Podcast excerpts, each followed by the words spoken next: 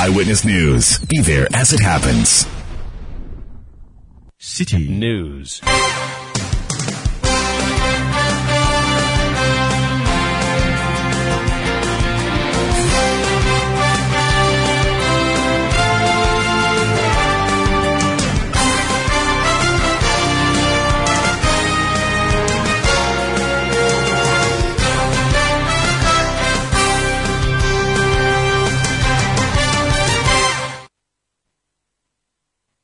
It's 1730 GMT. This is Eyewitness News on 97.3 Citi FM. I am Umaru Sanda Amadu. Tonight, I'm here with, Nashika Caesar. and coming up over the next 90 minutes. The Auditor General's uh, report on the COVID 19 expenditure creates a false impression of wrongdoing concerning the expenditure of some 10 billion of the COVID funds on activities unrelated to COVID 19. The governing New Patriotic Party NPP joins its Attorney General Godfred Dame to take on the Auditor General over the publication of his audit into government COVID-19 expenditure. Tonight we ask, can the Auditor General survive these missiles? Also, Kamna, the Ghana Catholic Bishops Conference appeals to government to utilize all resources at its disposal to find a solution to the Bawku crisis which is claiming so many lives. And later on Eyewitness News is day four of the picketing by retirees who are opposed to government's decision to add their pension funds to the domestic debt exchange program. Stay with 97.3 Citi FM for more on this and many other stories on Eyewitness News. And in business, Economist Professor Godfred Bokpin projects increase in the country's unemployment rate should the domestic debt exchange program be implemented. That's in 50 minutes from the business desk of Citi FM and Citi TV. Eyewitness News is live across Ghana on a number of affiliate stations. In the western region, we are on Beach 105.5 FM in Takoradi, as well as Sky Power 93.5 also in Takoradi. In the Bono region, we are on Greener 95.9 FM in Sunyani. In the Ahafo region, we are on Hammers Radio 106.5 FM in Goaso. In the Ashanti region, we are on Focus 94.3 FM in Kumasi and Orange 107.9 FM also in Kumasi. In the Volta region, we are on Revival 99.3 FM in Tajavu and Cool 103.5 FM in Ho. In the Northern region, we are on Radio Bimbila 91.9 FM in Bimbila. In Upper East on Tanga 93.7 FM in Bolga and Upper West on Tungsung 97.3 FM in Uwa. Do let us know what you make of the stories we are bringing you by sending your message on WhatsApp 0549 986 996. 0549 986 996. You can send tweets using the hashtag Citi Newsroom. We are also live on Facebook. You can uh, view the proceedings in studio from your Facebook portal and drop your comments there so we let you, the world know what you think. This is Eyewitness News coming to you from number 11, Dr. Martin Loop in Adabraka in Accra. Last night on Eyewitness News, we brought you the story of the Attorney General's letter to the Auditor General, which letter suggests among a number of things that he pulls down the publication he has put up on his website in relation to the audit findings into COVID-19 expenditure. The Attorney General held a view that that would prejudice the work of Parliament's, uh, Parliament's uh, Committee on uh, Accounts, which usually would deal with this matter, and also make several other recommendations and requests. We heard from the chairman of the Public Accounts Committee, James Klutse Avedzi, last night. He said to us that he agrees with the position of the Attorney General, except that that position is not agreeable in law. So to the extent that what the Auditor General did was lawful, he had no difficulties with it. But he hoped or believes that there should be an amendment of the law so that when the Auditor General finishes work, his work, before he publishes it on his portal, Parliament would have done work into that committee's work, into that audit report.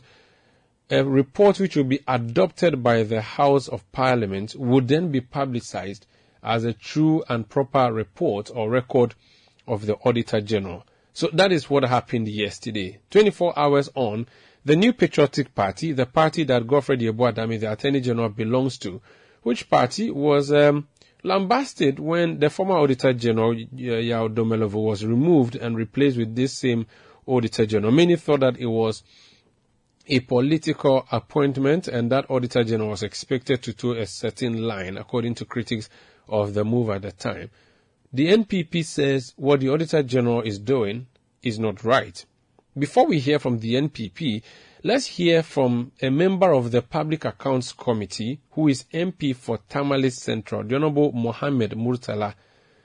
He says that the report of the Auditor General should hold and the letter written to the Auditor General by the Attorney General should be spiked. Listen.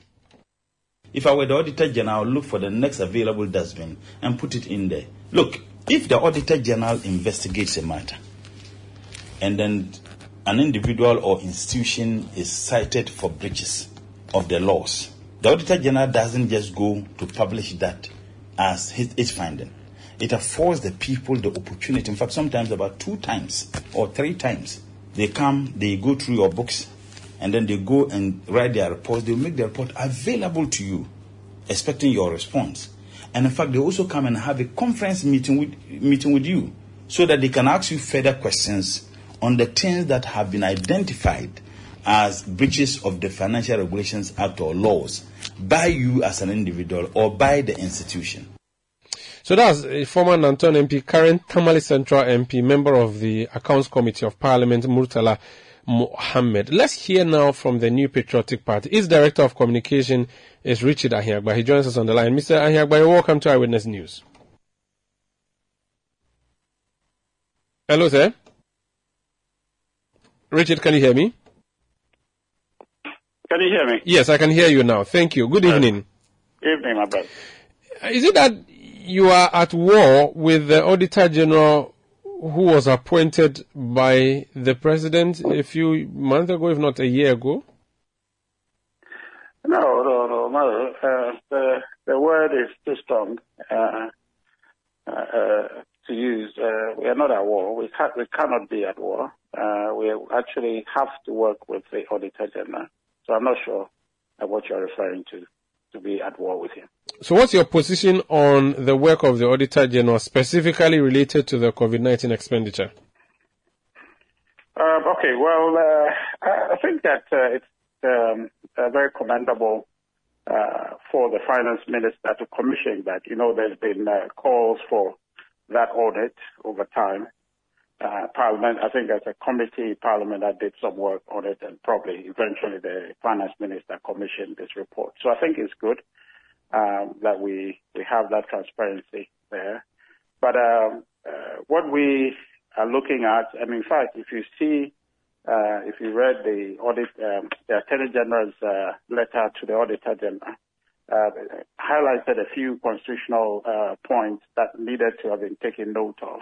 In which case, the report and our very concern um, you know, manifest in the audit uh, Attorney General's report saying that the report is premature because if you look at it, there are issues there that if you go to public uh, public accounts committee as an agency or ministry, you go they ask you questions about certain expenditure, and often you will see this, and this is telecast uh, publicly and openly for everybody to see, and you hear that people demonstrate reasons why certain expenditure uh, did, not occur or occur or there isn't validation for it, and they explain, and it, it, makes sense in open uh, forum. Uh, but in this case, uh, the uh, uh, Attorney General is directing that this needs to be done because until that is done, the document cannot be seen as, you know, complete. So what we have studied, based on the report, having having been published before going through the full process shows some breaches of audit uh, protocols.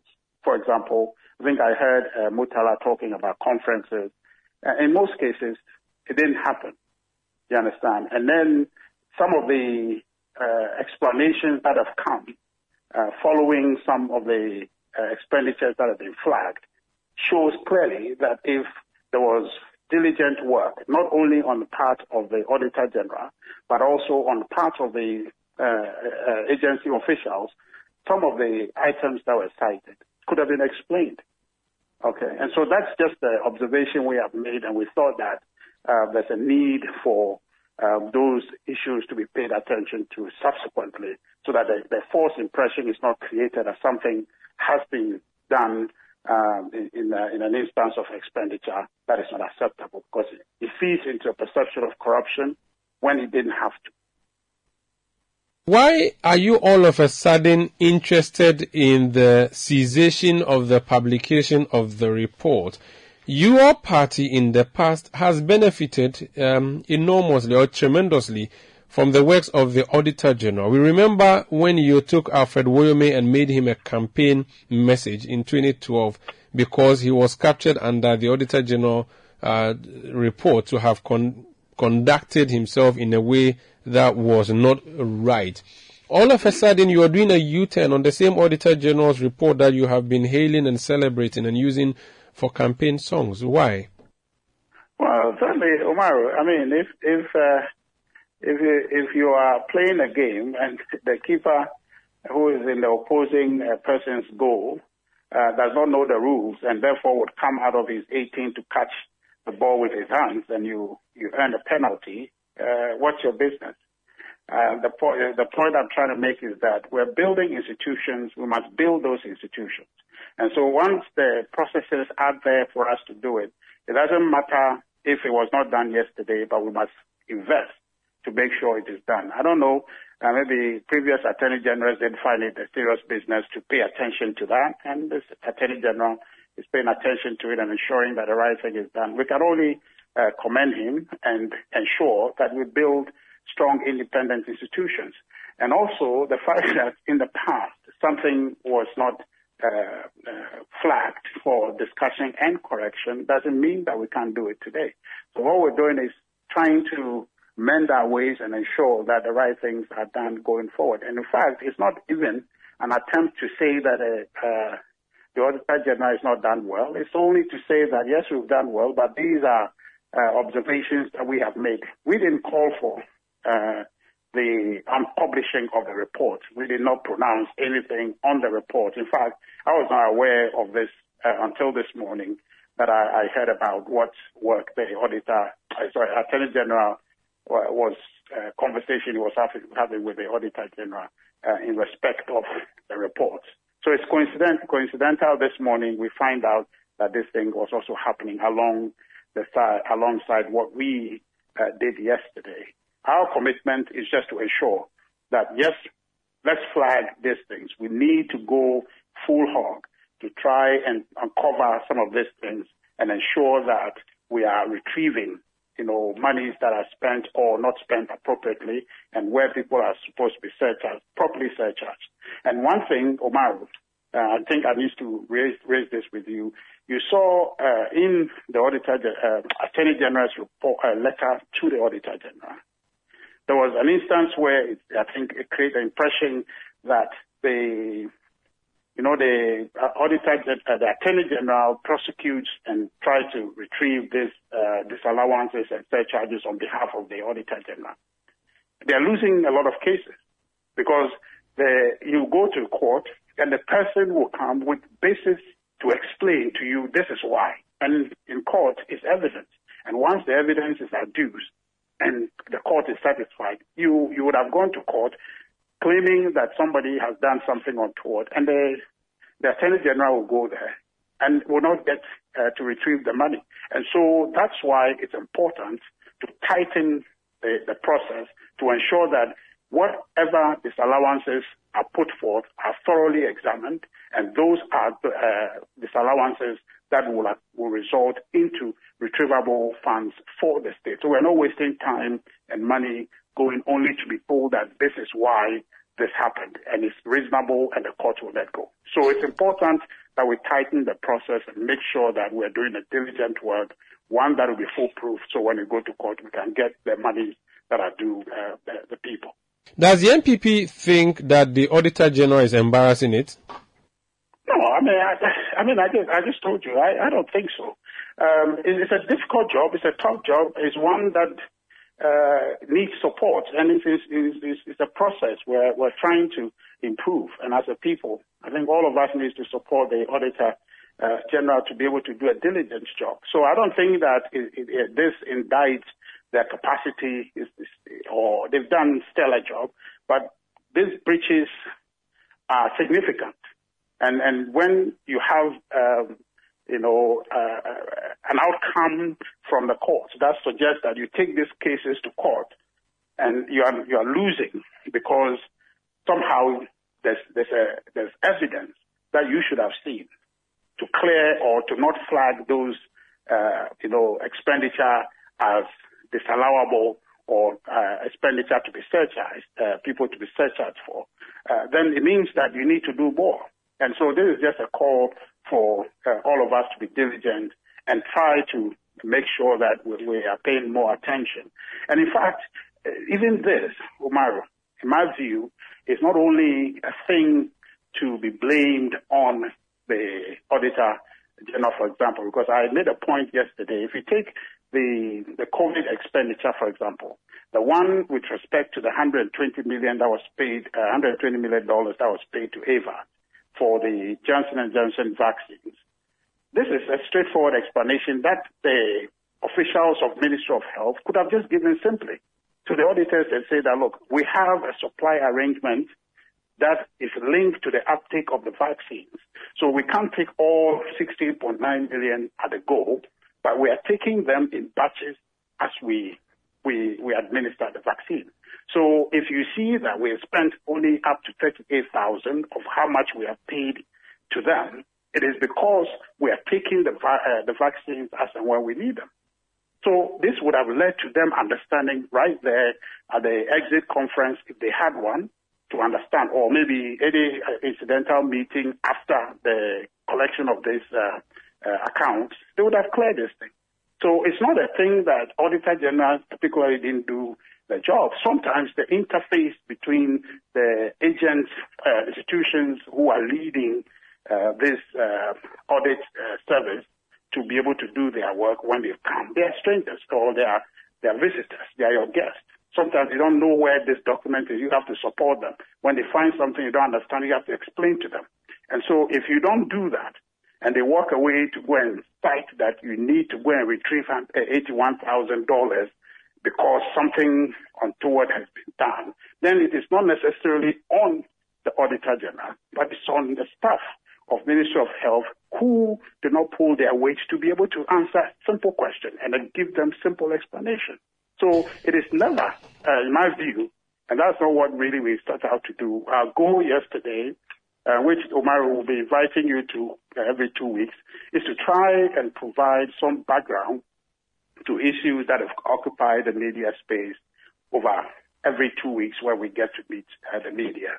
And this happened to be one of the issues that we were monitoring, and we thought that it would be proper to provide some background and to help clarify some of the issues which we think that may, if not clarified, will, will fester and create a false impression of wrongdoing.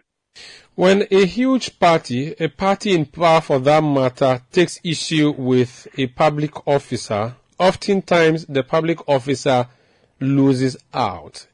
Are we sure that the Auditor General will survive after this? That we've seen a letter written to him by the Attorney General and the party in power also takes issue with his conduct. Can you assure us that the Auditor General can still have his job and will still have his job after this public disagreement?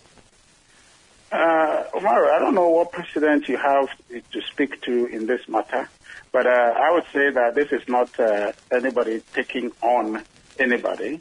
I, in my uh, in my simple way, and my team, we sat, we looked at the evidence we studied the document and found out and spoke to uh, agencies. You know, the particular case, uh, there's a letter that the Ministry of Information had written to the auditors. They just came, did whatever, and, and they bolted. There wasn't a goodbye. There wasn't an exit conference to say that we found ABCD, right? And this is why the process, if allowed, the the document, you can call it a draft document uh, that the Auditor General, uh, you know, develops after auditing this account, goes to Parliament. The Parliament vests it, and on Parliament satisfaction and having gone through that document, then the document then becomes foolproof because then Parliament would have audited, given the agencies opportunity, because it's a process, giving them opportunity to explain why this item was spent and, and, and it wasn't supposed to be and it was spent and they don't have justification for it.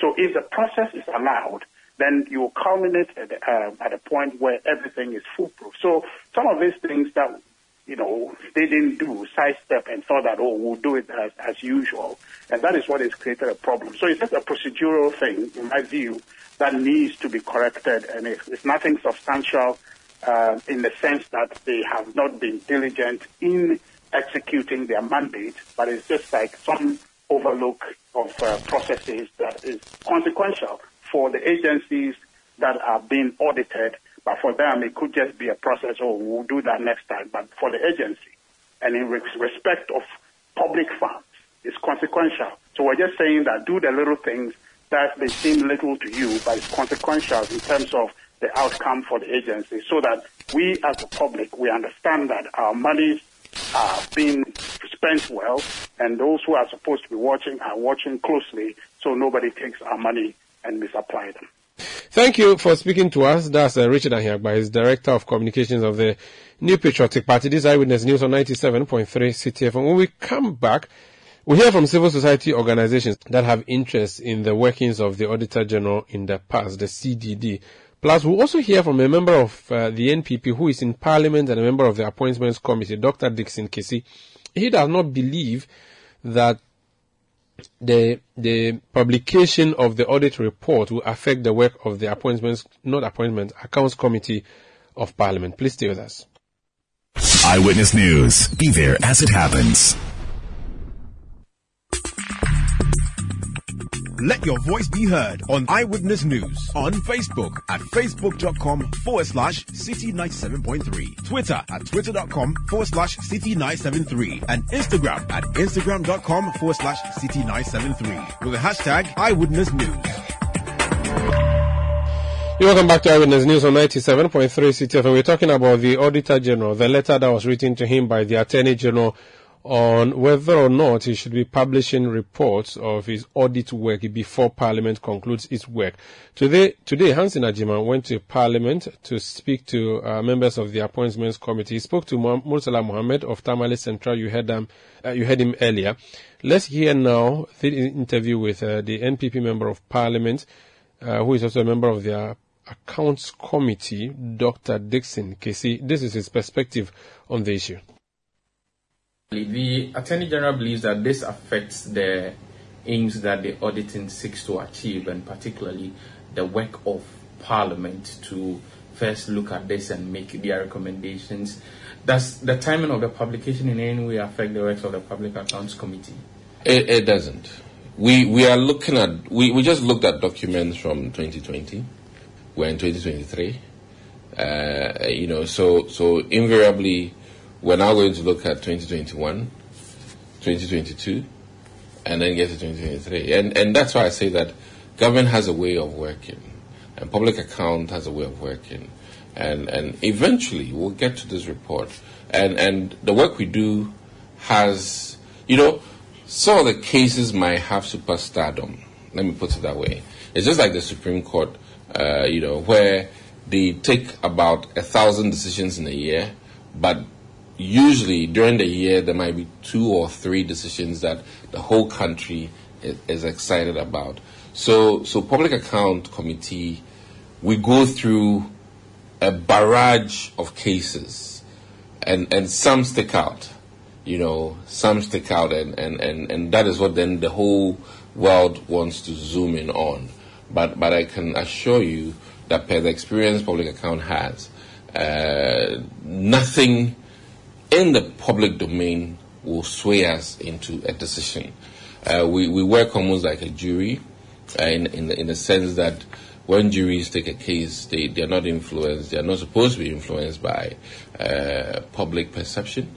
and, and, and we will do the work to the best of our knowledge and the best of our abilities. And, and, and I can, at this point, assure Ghanaians that uh, they are very, one, skilled professional people on public account.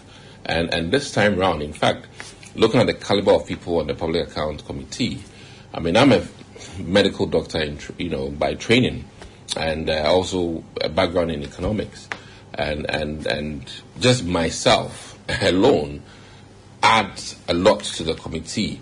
Then you have accountant background, you have people from communication, people from all kinds of Uh, uh, background, and and I'm going to be particularly interested in COVID because of my medical background and my knowledge about financing of medical project. And, and I think that the speaker has even commissioned a committee to attend to this. And, and that committee also has people from all kinds of background, finance especially. And when we look at this, we will be able to then come out with a recommendation or a report uh, to, to address Ghanaian, uh, you know, pop, populace, their concerns about COVID. And, and, I, and I think that um, some of the things might be knee jerk response, but I must say that from what I know in governance at this point in time, uh, there's no need in being hasteful with auditing. Uh, you know, we, we, we, we should let the institutions work. And when the institutions work very well, all of us will come to a conclusion or an agreement that, listen, uh, in, in truthfulness, the cabinet made the right decision about this, considering the times we were in.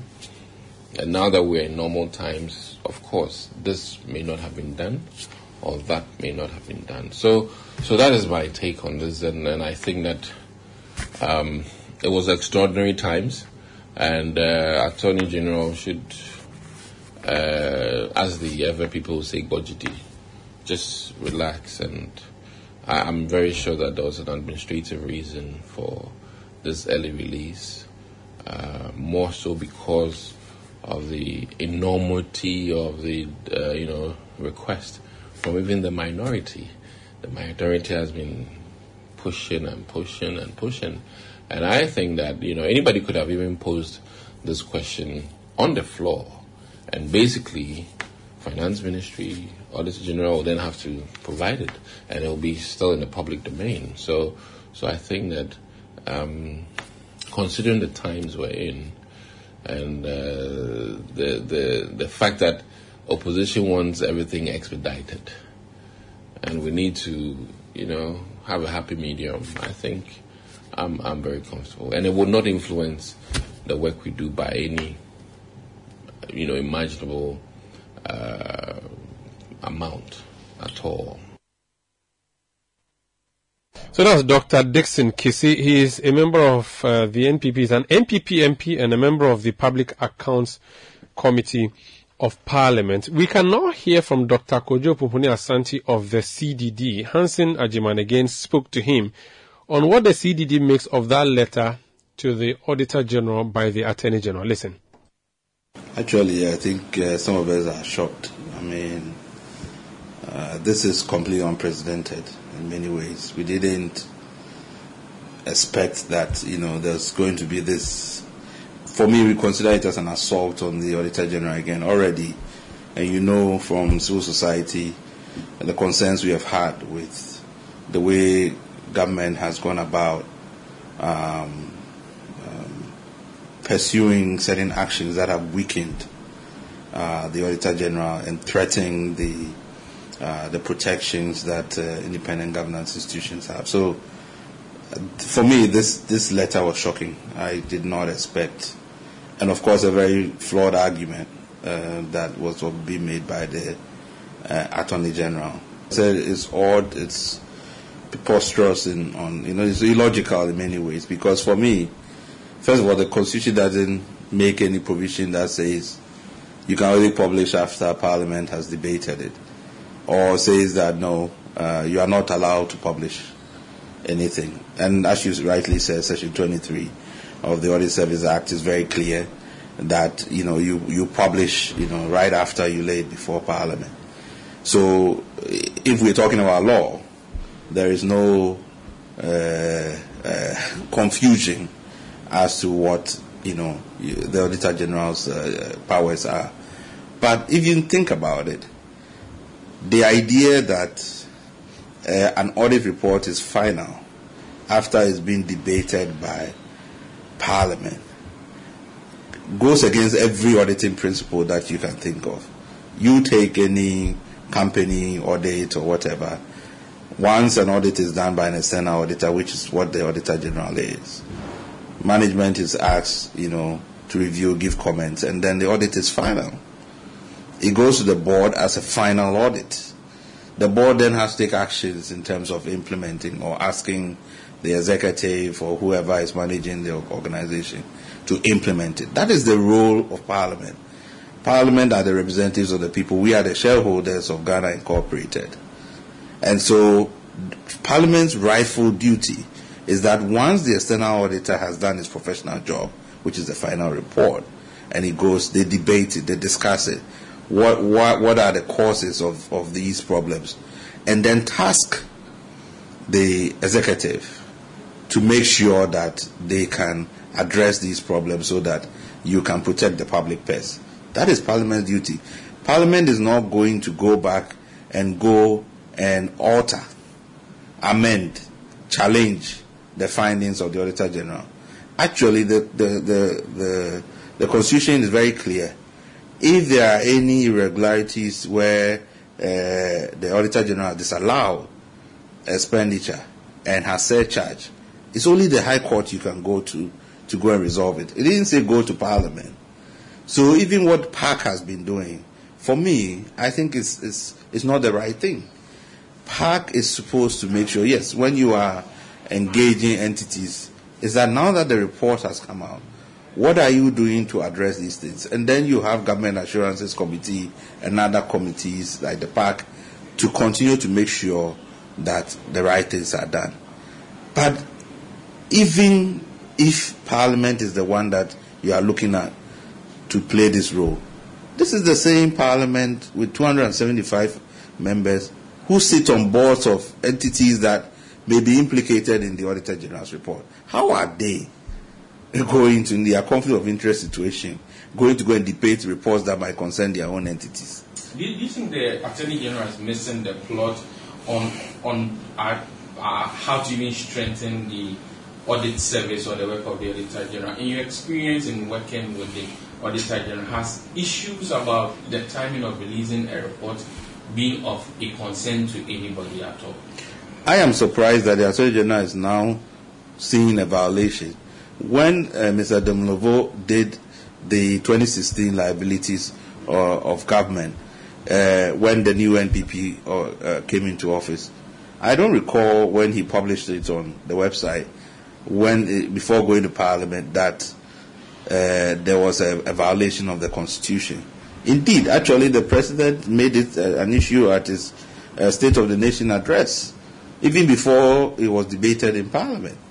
So I think that, first of all, the revelations in, in the COVID 19, which everybody must take seriously, and we have to get to the bottom of it, and we're all going to dedicate ourselves to make sure we get to the bottom of it if it's caused government embarrassment, they are making their matters worse by this route. But I do not expect the Attorney General to use his office, you know, to roll us back from all the gains we have made to strengthen independent governance institutions and make them, you know, more effective.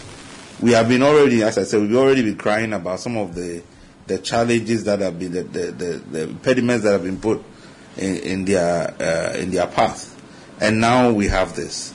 It's completely needless. We are talking. We are in economic situation crisis right now, where we are talking about how if we were taking care of our monies well, and now we are saying that no, the Auditor General's report should be. It's Parliament that is going to determine the findings of of, of an audit report. I think it's really preposterous, and uh, it shouldn't. It's not something that should be countenanced. This is Eyewitness News on 97.3 CTF, and you're listening there to uh, Dr. Kojo Asante of uh, CDD.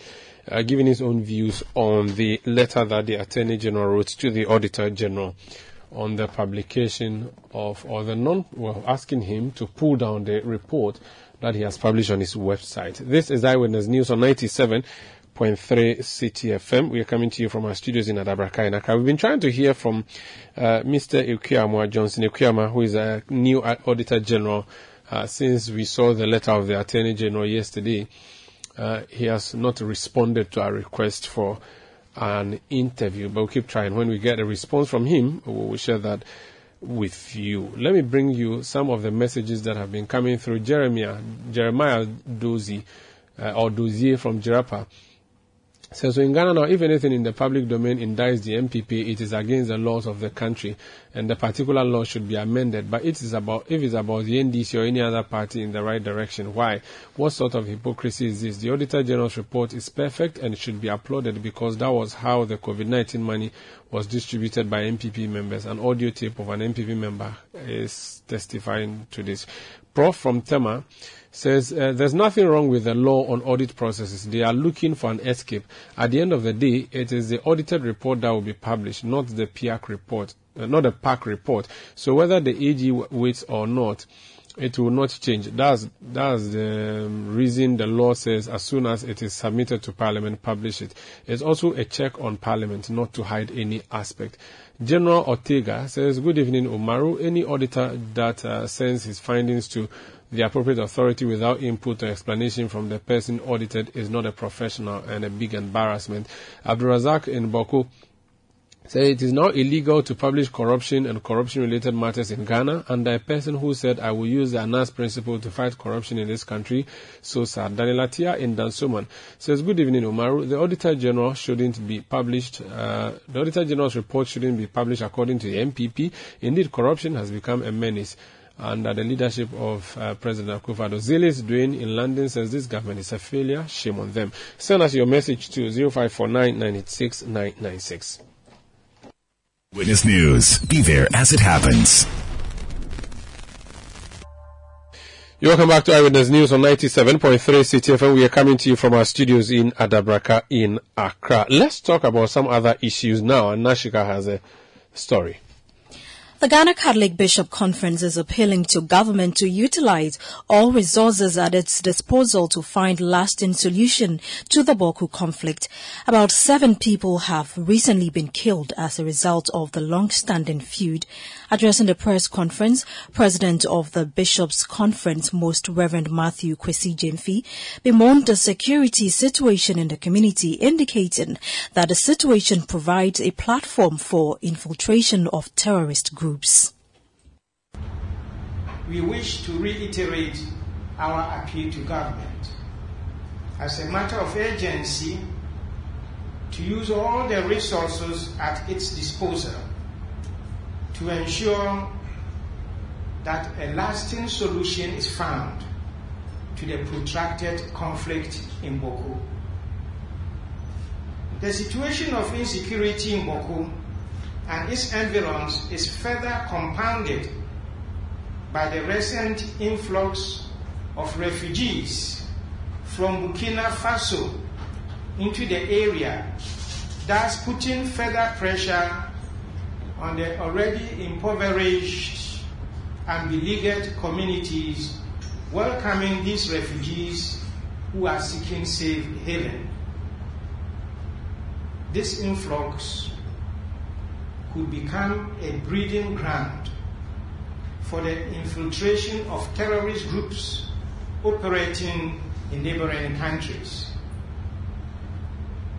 We call on government and most especially state institutions mandated to deal with migrants and displaced people to step up their humanitarian response to the situation in and around Bawku to avert further suffering inflicted on the population of the area. At the same time, we urge the government to empower the national security apparatus to ensure the non-infiltration of terrorist groups into the country.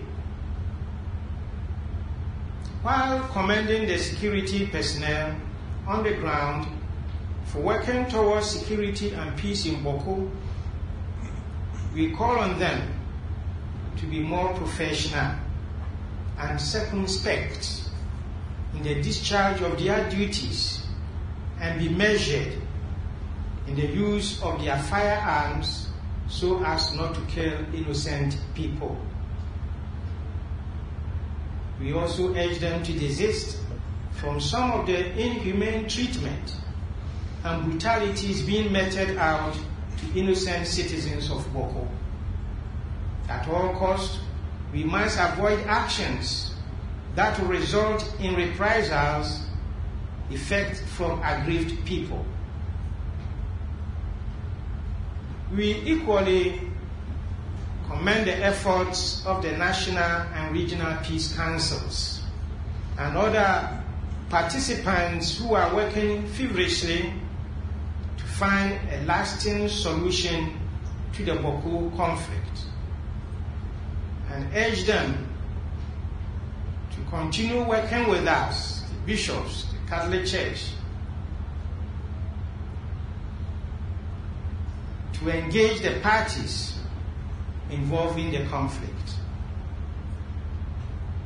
We finally appeal to the factions involved in the Bawku conflict, as well as all stakeholders, such as the traditional leaders, faith groups, print and electronic media, natives and non-indigenous, political party groups, and the international community to do everything possible to help the process of peace building for the sake of our brothers and sisters in Bawku area and for the peace of Ghana. We pray. God, bless our homeland Ghana make our nation great and strong. That was the Most Reverend Matthew Kwesi Gyamfi, who is president of the Ghana Catholic Bishop Conference. Now, the former minority leader in Parliament, Haruna Iddrisu, today turned down a seat offered him in Parliament by the leadership of the Minority Caucus. The MT for the Member of Parliament for Tamale South bemoans that the seat offered him belongs to the Member of Parliament for Asutifi South, Collins Dauda, who is his senior colleague, hence cannot accept the seat. He made this known during a contribution to a debate on the African Union Convention on Cross-Border Cooperation also known as the Niamey, Niamey Convention, while sitting on the seat belonging to the first Deputy Speaker of Parliament, Joseph Osei-Owusu. So, Mr. Speaker, forgive me that I have to assume your chair. There was whether I should take over from Honorable Collins Dauda or not. And I've told them that Honorable Collins Dauda is senior by age. Senior not fit into his, uh, his, his chair as somebody who is well trained from home. So any other chair, Mr. Speaker, acceptable to me. I'm still the elected member of Parliament for Tamarisa. I thank you. That was the former minority leader in parliament and MP for Tamale South, Haruna Iddrisu there. Now the Asokwa Circuit Court has remanded the National Democratic Congress NDC youth organizer for the Suame constituency into police custody. The accused person, 32-year-old Razak Kwampa Avolia, was detained by police for inciting political violence. Dozens of NDC supporters gathered at the Asokwa Court complex this morning ahead of Mr. Kwampa's appearance appearance. He has been charged with offensive conduct conducive to breaches of the peace. The prosecution prayed the court to remand the suspect to give the police ample time to continue investigations. But counsel for the accused, Evans Amankwah, insisted his client was not a flight risk person and will not interfere with investigations if he was granted bail. I applied for bail because, in as much as his plea has not been taken, does not vitiate the fact of asking for bail for him. So I applied for bail for him. But unfortunately, the court refused the bail on condition that it is it borders on national security, which I'm, I'm a bit dumbfounded. The fundamental basis of bail, other granting or refusal of bail, is the fact that if the accused person or the suspect is granted bail, will he avail himself to stand trial. But the accused person has proved beyond reasonable doubt. Because when police issued statement for his arrest, he willingly tendered himself in with his lawyer. That is me. It was it's unfortunate. But the case has been adjourned to 14th. So putting Razak Kuampa into custody will not deter any NDC person from speaking. But one thing that I want to establish as a, as a fact is that NDC as a party is not interested in destabilizing the peace of this country. That's supposed to remain resolute to anybody. Evans Amankwah is the lawyer for the National Democratic Congress youth organizer for the Suame constituency, who has been remanded into police custody. This Eyewitness News on 97.3 Citi FM. There was an expectation that President Akufo-Addo was going to reshuffle his government. That expectation has been there since last year. Well, the reshuffling has not happened, but he has appointed new persons to fill the vacant positions in his government. This announcement uh, happened in Parliament on Tuesday. Many people thought that there should be a reshuffle where people were moved from their ministries to another. That did not happen. Instead, the same number of people who left his government have been appointed to replace same. So the same size of government. Now this has got many people talking. The Pentecostal and Charismatic Council is talking to the government and it says downsize your government, cut costs. That's a publication in the Daily Graphic. Let's speak to the church now and understand exactly how this difficulty is affecting the nation and why it thinks that this is the way to go. Apostle Emmanuel Ni Okule Tete is the new General Secretary of the Ghana Pentecostal and Charismatic Council. You're welcome to Eyewitness News. Apostle, t- tell us uh, where this idea is coming from. Uh, thank you very much, Umaru, and uh, good evening to your listeners. Yes, uh, last week we met, that is Ghana Pentecostal and Charismatic Council. We have our annual uh, conference of heads of churches and organizations. That is all the member churches that come together to form the ecumenical body uh, Ghana Pentecostal and Charismatic Council, which is actually the largest uh, Christian body in, in, Ghana, ecumenical group in Ghana. Uh, last week we had a conference of heads of churches and organizations at the Pentecost Convention Center. And uh, part of our deliberation focused on the country Ghana, our economy, the environment, uh, governance, and so on. I mean, all of that is of concern to the ministries you know, so we were in discussion and different uh, persons had presentation. At the end of the conference, uh, we gathered our thoughts and put it together as a communique, which we presented to the Minister for Information uh, last Monday, just this past Monday, uh, that with the, I mean, information that it will get to the Jubilee House and uh, work will be done on it. So that is how come we have this uh, release, which is the communique of the Ghana Pentecostal and Charismatic Council. How troubling do you think the size of the government is? And when you say downsize, how down is the size that you're looking for? yeah, um, we, we cannot put figures to it. We cannot put figures to it. The, the call for us at this point in time is that urgent also because of the circumstances we find ourselves in. I mean, we are all aware this call has been on as far as I can remember that the government, I mean, the Akufo-Addo administration came to office. And uh, when the ministers and the ministries were being announced, I mean, people had concerns. But uh, he had been voted into office. There is an agenda, there is a vision, and so he spoke to Ghanaians and said, well, um, there is something they want to achieve, and this size is what will bring us the results. Uh, we've been on for six into the seventh year now, and uh, where we are now, we realize uh, economic situation is a bit dire. It's a bit difficult. Last Monday or so, I think I heard the finance minister mention that if by March we don't get the IF, IMF program on, uh, economy is literally crashing, uh, which other economists are disputing. But he is in the seat of our finances. And so I want to put more premium on what he is saying for now. And so we think in order to get domestic bondholders also to support the government call, we think government should also show some goodwill. Uh, government has been making a lot of efforts, but in terms of its size, in terms of expenditure, we think government should show some more goodwill in visibly reducing government machinery, visibly. I mean, not in rhetoric, but let us see it. Let's see the numbers come down. Let us reduce the projects. I mean, so that we make some savings there. And that can also be used to offset some of our debts. So that when we are calling on the citizenry to also make sacrifices, I mean, it will be more appreciated.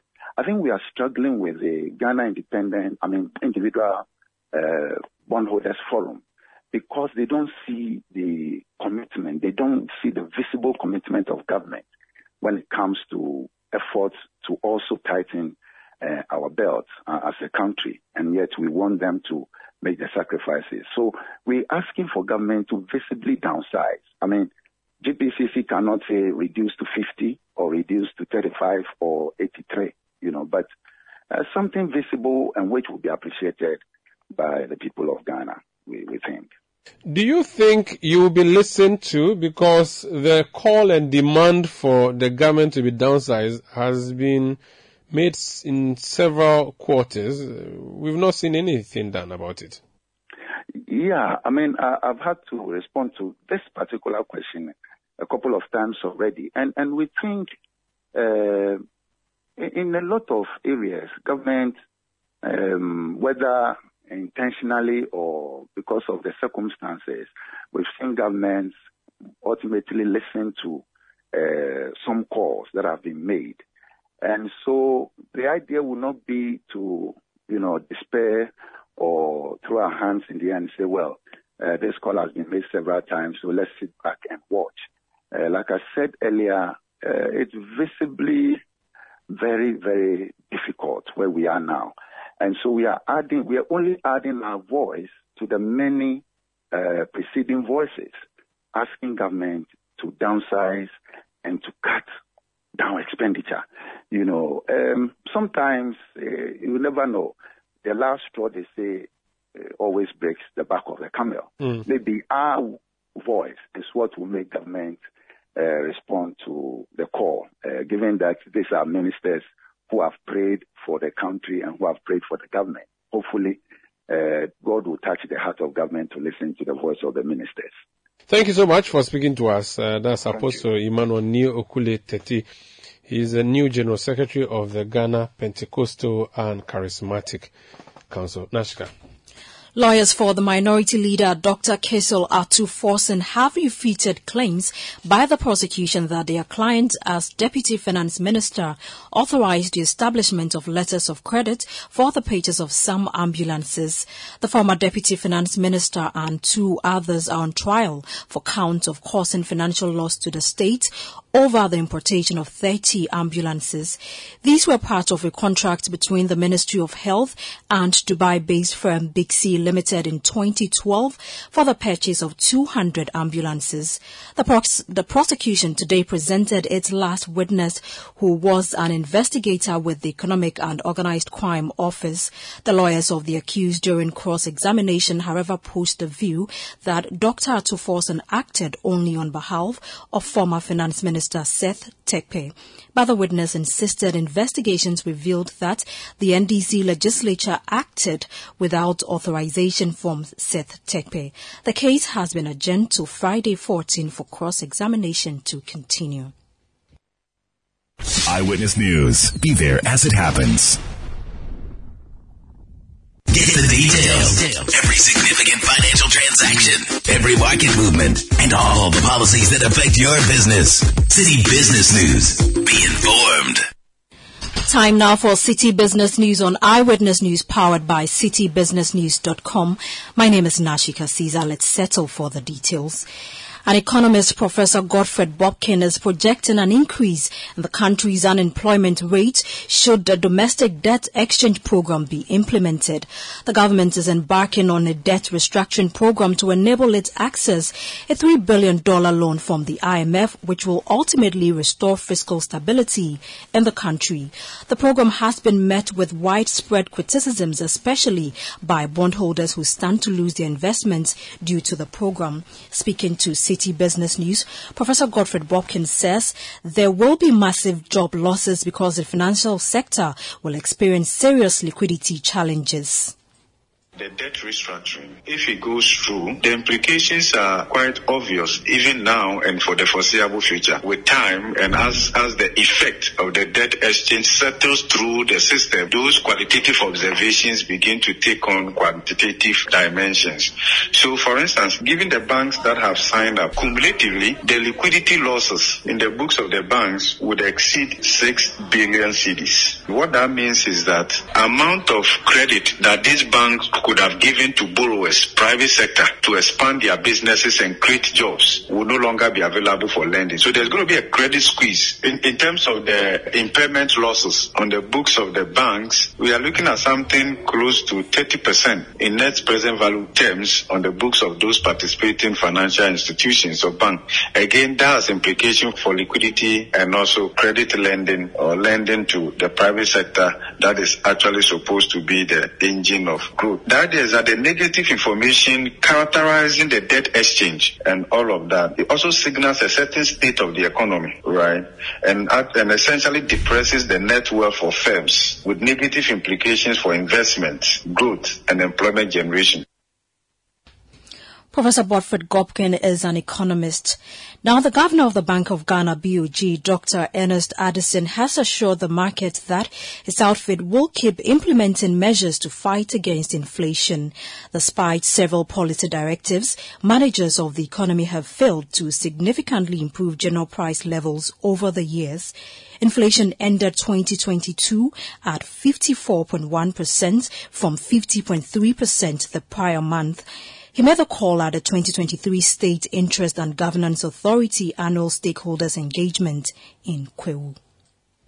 We started 2022 with the downgrading of our economy and therefore this source of financing was not available. In addition to that, as my colleague, the Deputy Minister said, the revenue measures were not working. We were in a situation in which Uh, the revenue forecast for the year were performing below targets. Now, all of this meant that government financing was in a lot of trouble. Expenditures needed to be undertaken, and there was really no money.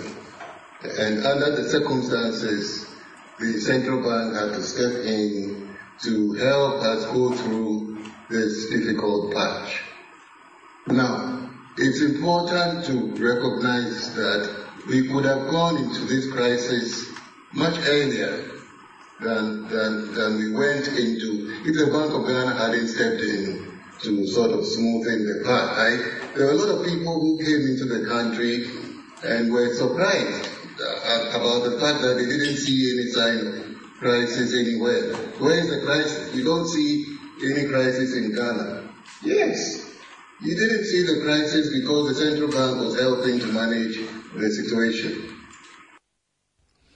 That was the governor of the Bank of Ghana, Dr. Ernest Addison. Moving on, based on the current liquidity challenges facing the bonds market due to the ongoing domestic debt exchange program, fund management company DataBank is appealing to school authorities to extend the deadline for the payment of school fees. The investment company in a letter indicated that the call for the extension is due to their inability to pay its customers securities as a result of government efforts to manage its debt through the domestic debt exchange program.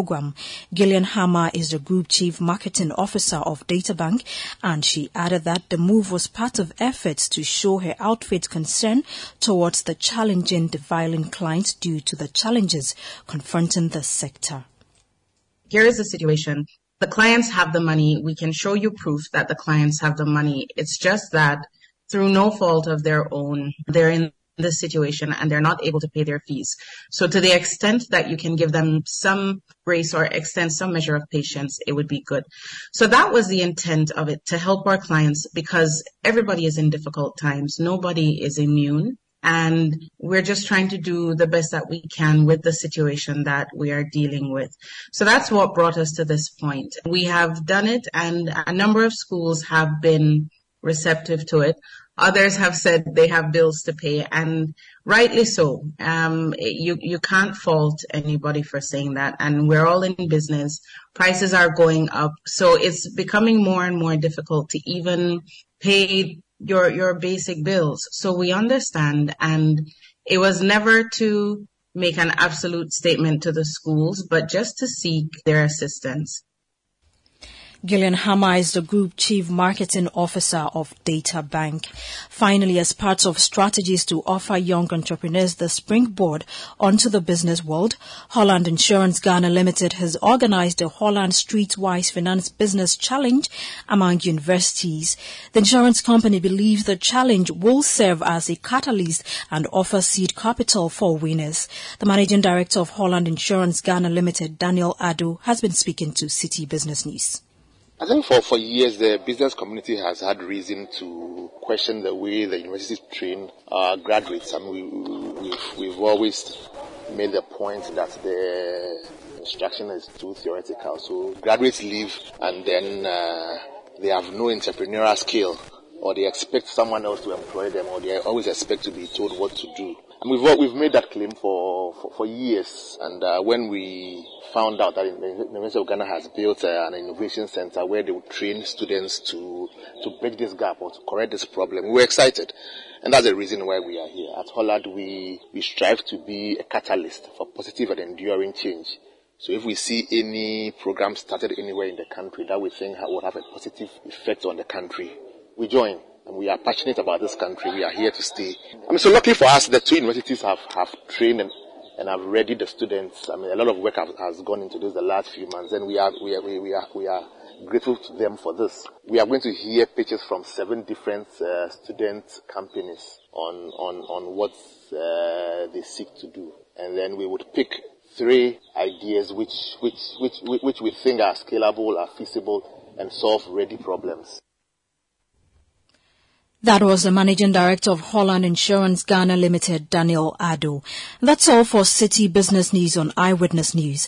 It was powered by your most comprehensive business website, citibusinessnews.com. My name is Nashika Caesar. Up next is Point Blank. Eyewitness News. Be there as it happens. Eyewitness News. Be there as it happens.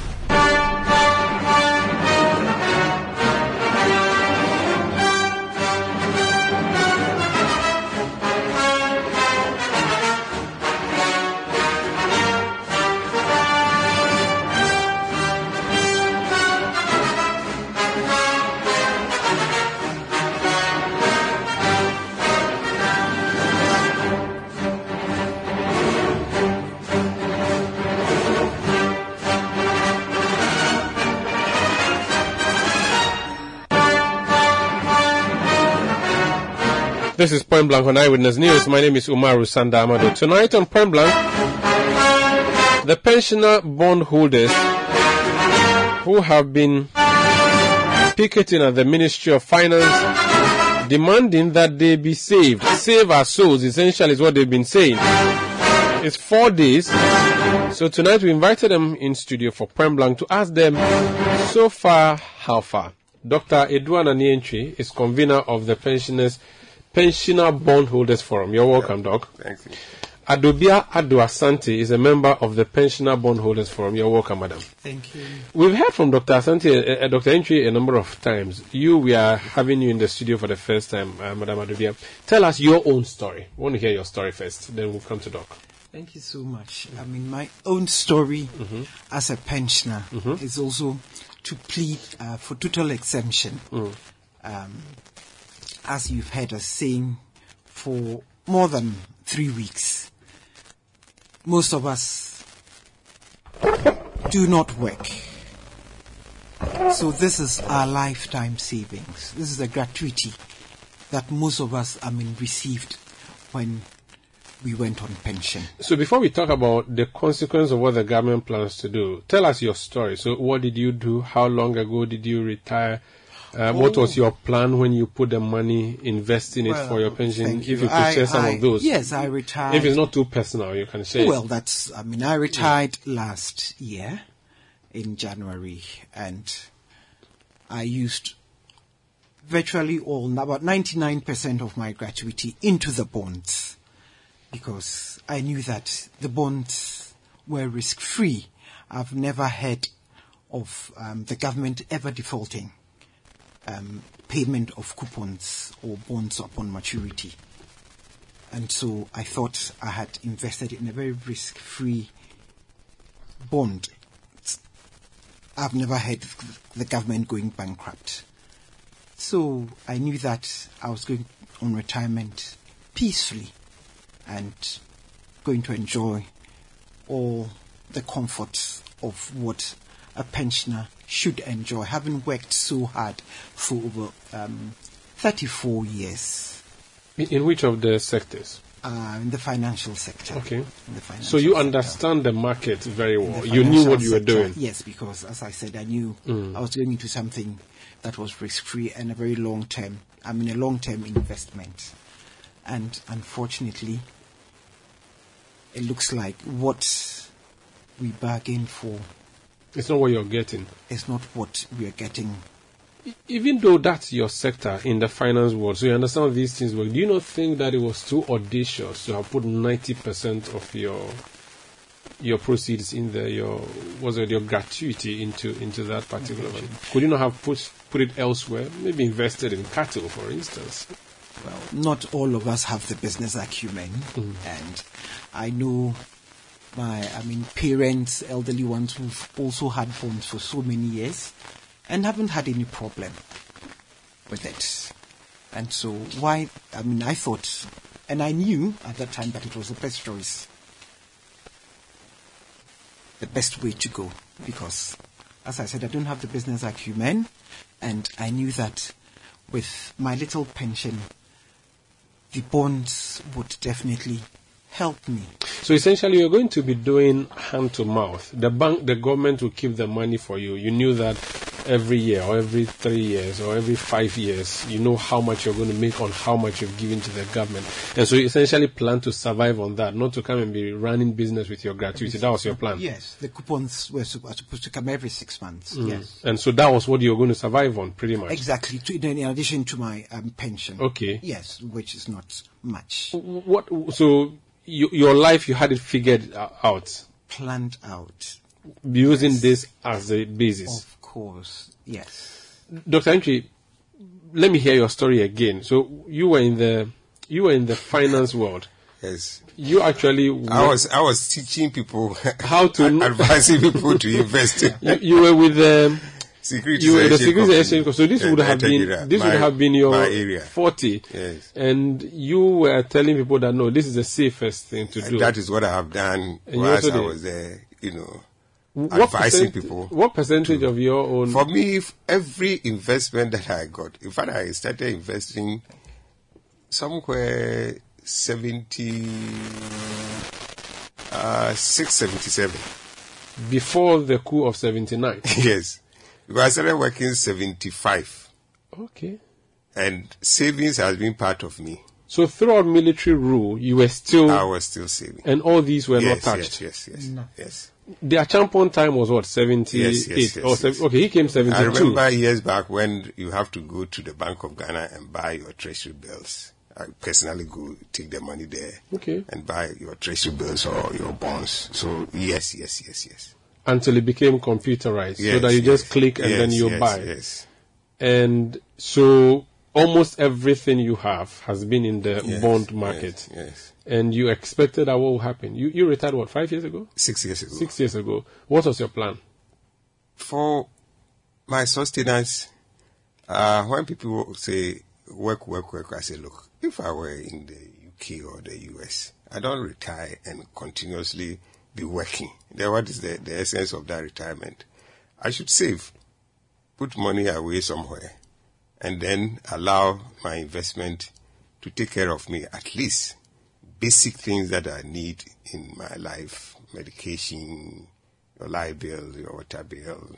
You come out, you leave your official uh, driver there, you leave office car, office was giving you uh, uh, medical, paying your medical bills, Oh, that water, uh, you know, and these are the things I teach people that as soon as you come out, when people think that you have, uh, you are going to have less expenditure, no, your expenditure level rises because the things that you used to get free, you were getting f- coupon uh, for fuel, you had, uh, I had a uh, security man. Mm-hmm. You see, it, it, when Because you were top there, top, top of the, the, the two security SEC, men, as soon as I retire, I have to be paying them myself. or you let them go.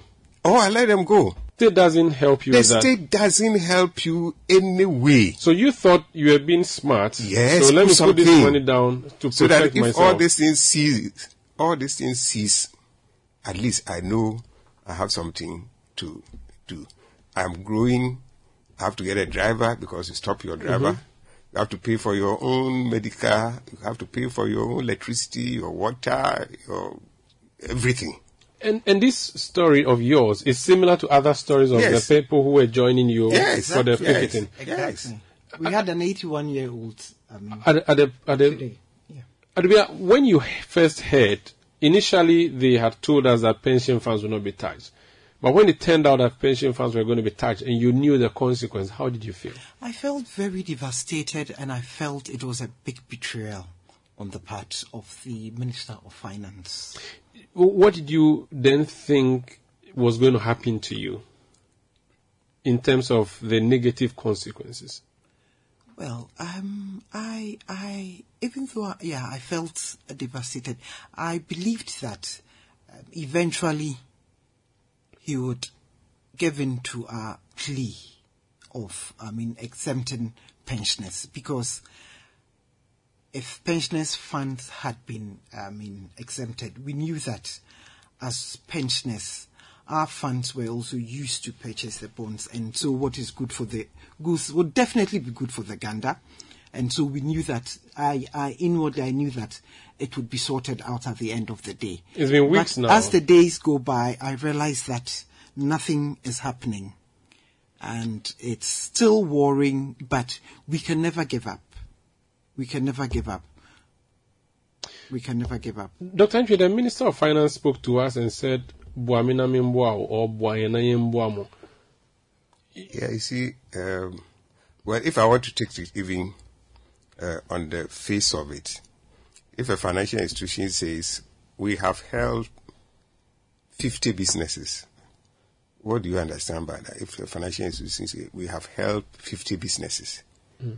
basically it means they have what? They have given loans To them. to them to operate their, their, their, their businesses. So if I have given loan to you, I have helped you. So you mean you've been helping the government since 1975? I've helped you by buying. You've, you've already done the yes, helping. I mean, once I'm giving you, I'm, I'm buying your bills and your bonds. I'm, I'm giving you credit. We all, if you are at the village and you, you, you need a, a child's school fees, you go round, round begging. Mhm. You beg, beg, beg, beg, beg. There are some people they say you tell them your whole story before they say, I'm sorry, Mhm. I can't give you. So if somebody grants you loan, that person has helped you. So the minister should know we have already helped by giving you the loans. But yeah, these are critical times, and the kind of help the minister wants, I'm sure you clearly understand that. We need to be out of the problem that we are, and contributions from your good selves would come in handy. That's what the minister means, Adubia. Where contributions mean, Your pension funds. No. I mean, he knows very well that yes, having been able to exempt the pension fund, which is quite a big amount, I think Matthew, Yes. almost 30 billion. Mm.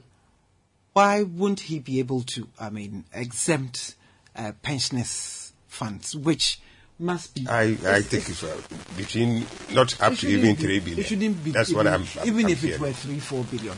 So why can't you, if you've been able to sacrifice thirty, um, about thirty billion, for those who are still working, Who are yet to who are yet to go, the future pensioners. because they have a bigger union. There's NAGRAT, there's NAT, there's But there TEU, should- all of them. They, be- they can hold the government to ransom. You So, cannot. and- you can only yes. hold your walking sticks. Yes, and continue picketing and continue, I mean, um, talking to other, I mean, individuals, other um, people. Leaders in the society. Leaders in the society. I mean, they all sympathize with us, and so we believe that um, this continuous picketing, this continuous push, these such conversations as we're having now, would would would would um, help soften I mean, for want of a better word, the heart of the, um, the, the finance minister. Dr. Andrew, are you really sure you are making any impact with your picketing? Because you've gone from Monday to date. The minister met you on day one, and that's it.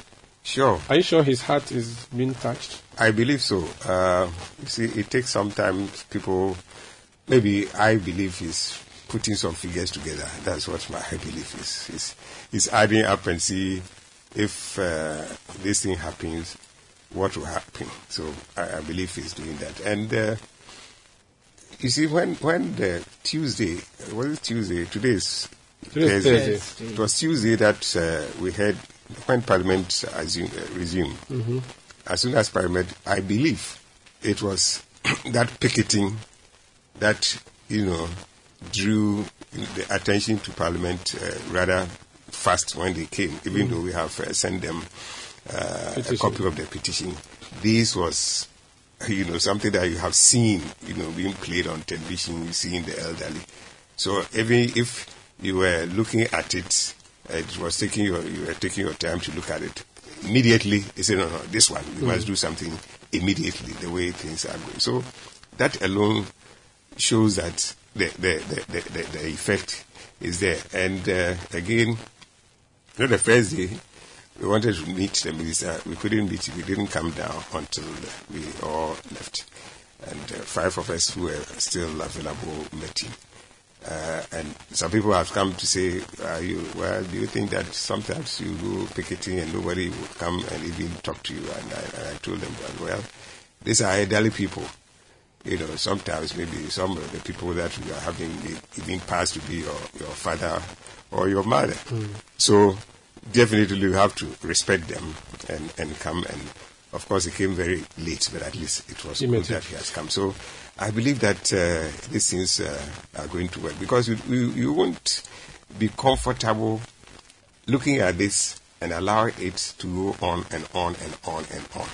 That's a bad image we are creating for this country. The Mm. first time in history. I'm only 66 years, but I haven't heard Before that, before anything that anything of this nature has happened in this country. Not Mm. even when they were trying to get independence. Mm, mm, So it's, it's, it's a bad Aduga, for the country. Could it be that you are misdirecting your attack, quote and unquote? Maybe you should have gone to the Jubilee House. There's a 78 year old man there. He has retired 18 years ago, if we were to go by the retirement year of 60. And I'm referring to the president, Nana Akufo-Addo. Why didn't you go to him instead? He would understand your plight better. He's a, he's an, he's a retired man too. He's a retired man, but he's put the f- affairs, the finances, in the hands of Honorable. Um, Kind of but the buck stops with the president. Um, the buck stops with the president, but um, we we we felt. I mean, it is the it was a step in the right direction to deal with the minister of finance, and of course he handles everything, and I believe that he advises the president, or I mean, on financial status and everything. Mhm. And I believe that talking to him is just like talking to the um, presidents. I mean, I, uh, there's a, a saying we say that if you want to talk to God, you should sing through the wind. Mm. And so I think that um, talking to the honourable minister about our plight was, I mean, the best step in the best direction. So you return So- tomorrow? You go to the ministry again tomorrow? We will, we will go. Dr. Antwi, so what next? Tomorrow is a deadline. After Okay, tomorrow, before, before the deadline, let me add on to Mhm. the presidency. I think the first, the the the, the uh, petition, he was the only one copied to. The copied itself on the face of the letter. Okay. To the, the to the finance minister, copied to the president. So he was copied, delivered to his office. So when we're dealing with the finance minister and it looks as we are not getting what we want to get, we tried to book an appointment with the uh, chief, uh, what do you call it, chief, Chief of of staff. staff. Mm.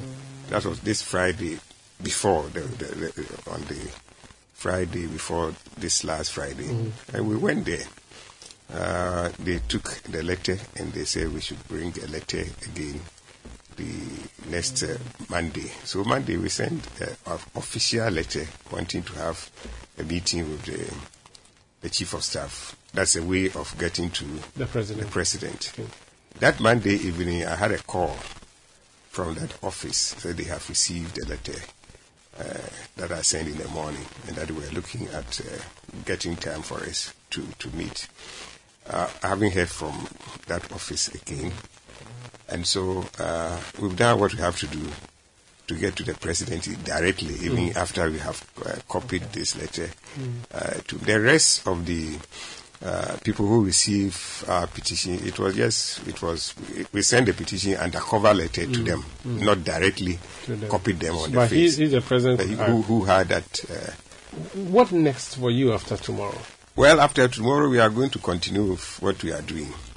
Even on Monday? Even on Monday, If- we are if it's not withdrawn. we have we have said, and uh, sometimes I don't know whether people think uh, if we have the strength, and we pray God that we should always have, if we have the strength, even if ten people will have the strength, they will be there continuously until this uh, exemption is granted. Monday we will be there, God's willing.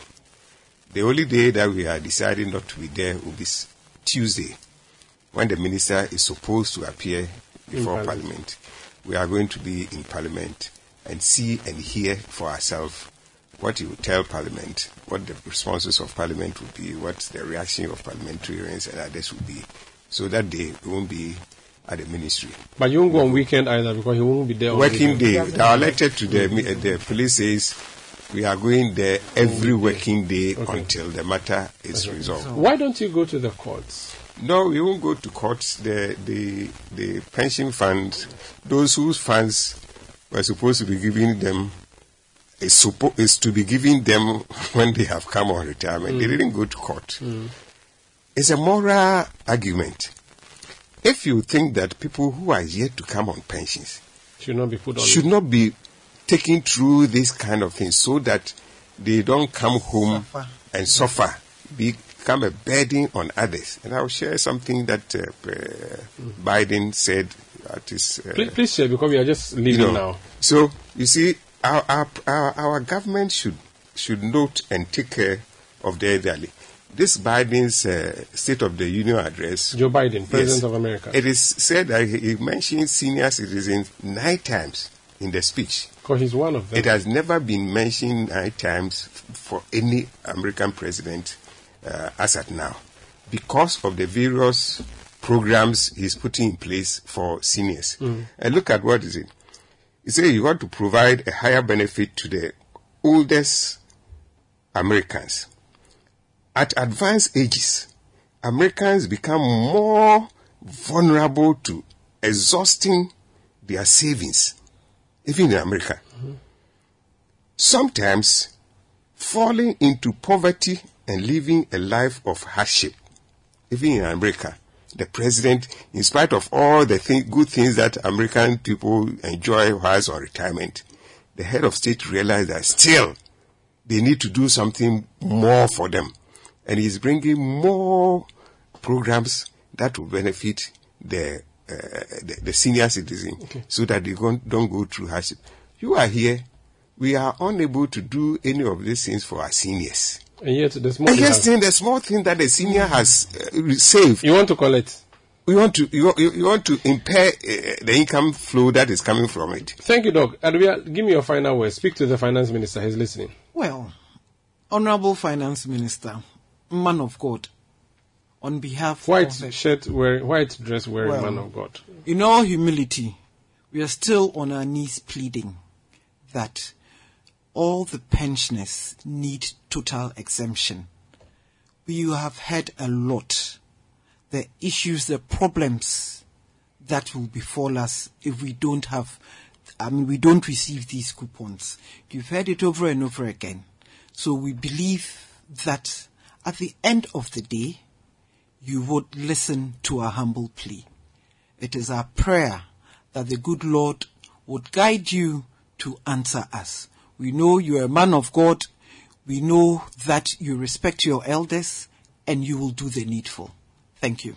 Thank you too. So that's Adobiado Asante, member, Pensioner Bondholders Forum, and Dr. Adu Anane Antwi, convener, Pensioner Bondholders Forum. Thank you so much for Thank being you on the program. Thank you. And wish you all the best. We'll be following your story for you, Thank you. and share with the world. Thank you. Thank you. My name is Umaru Sanda Amadu. Tonight I was on Eyewitness News with Nashi Kasiza. Production by Bevlin London with technical support from Daniel Squashy. And uh, Edwin Kwakofi was handling the new media side of things. Thank you for listening. Eyewitness News returns tomorrow at 17.30 GMT. Have a good night.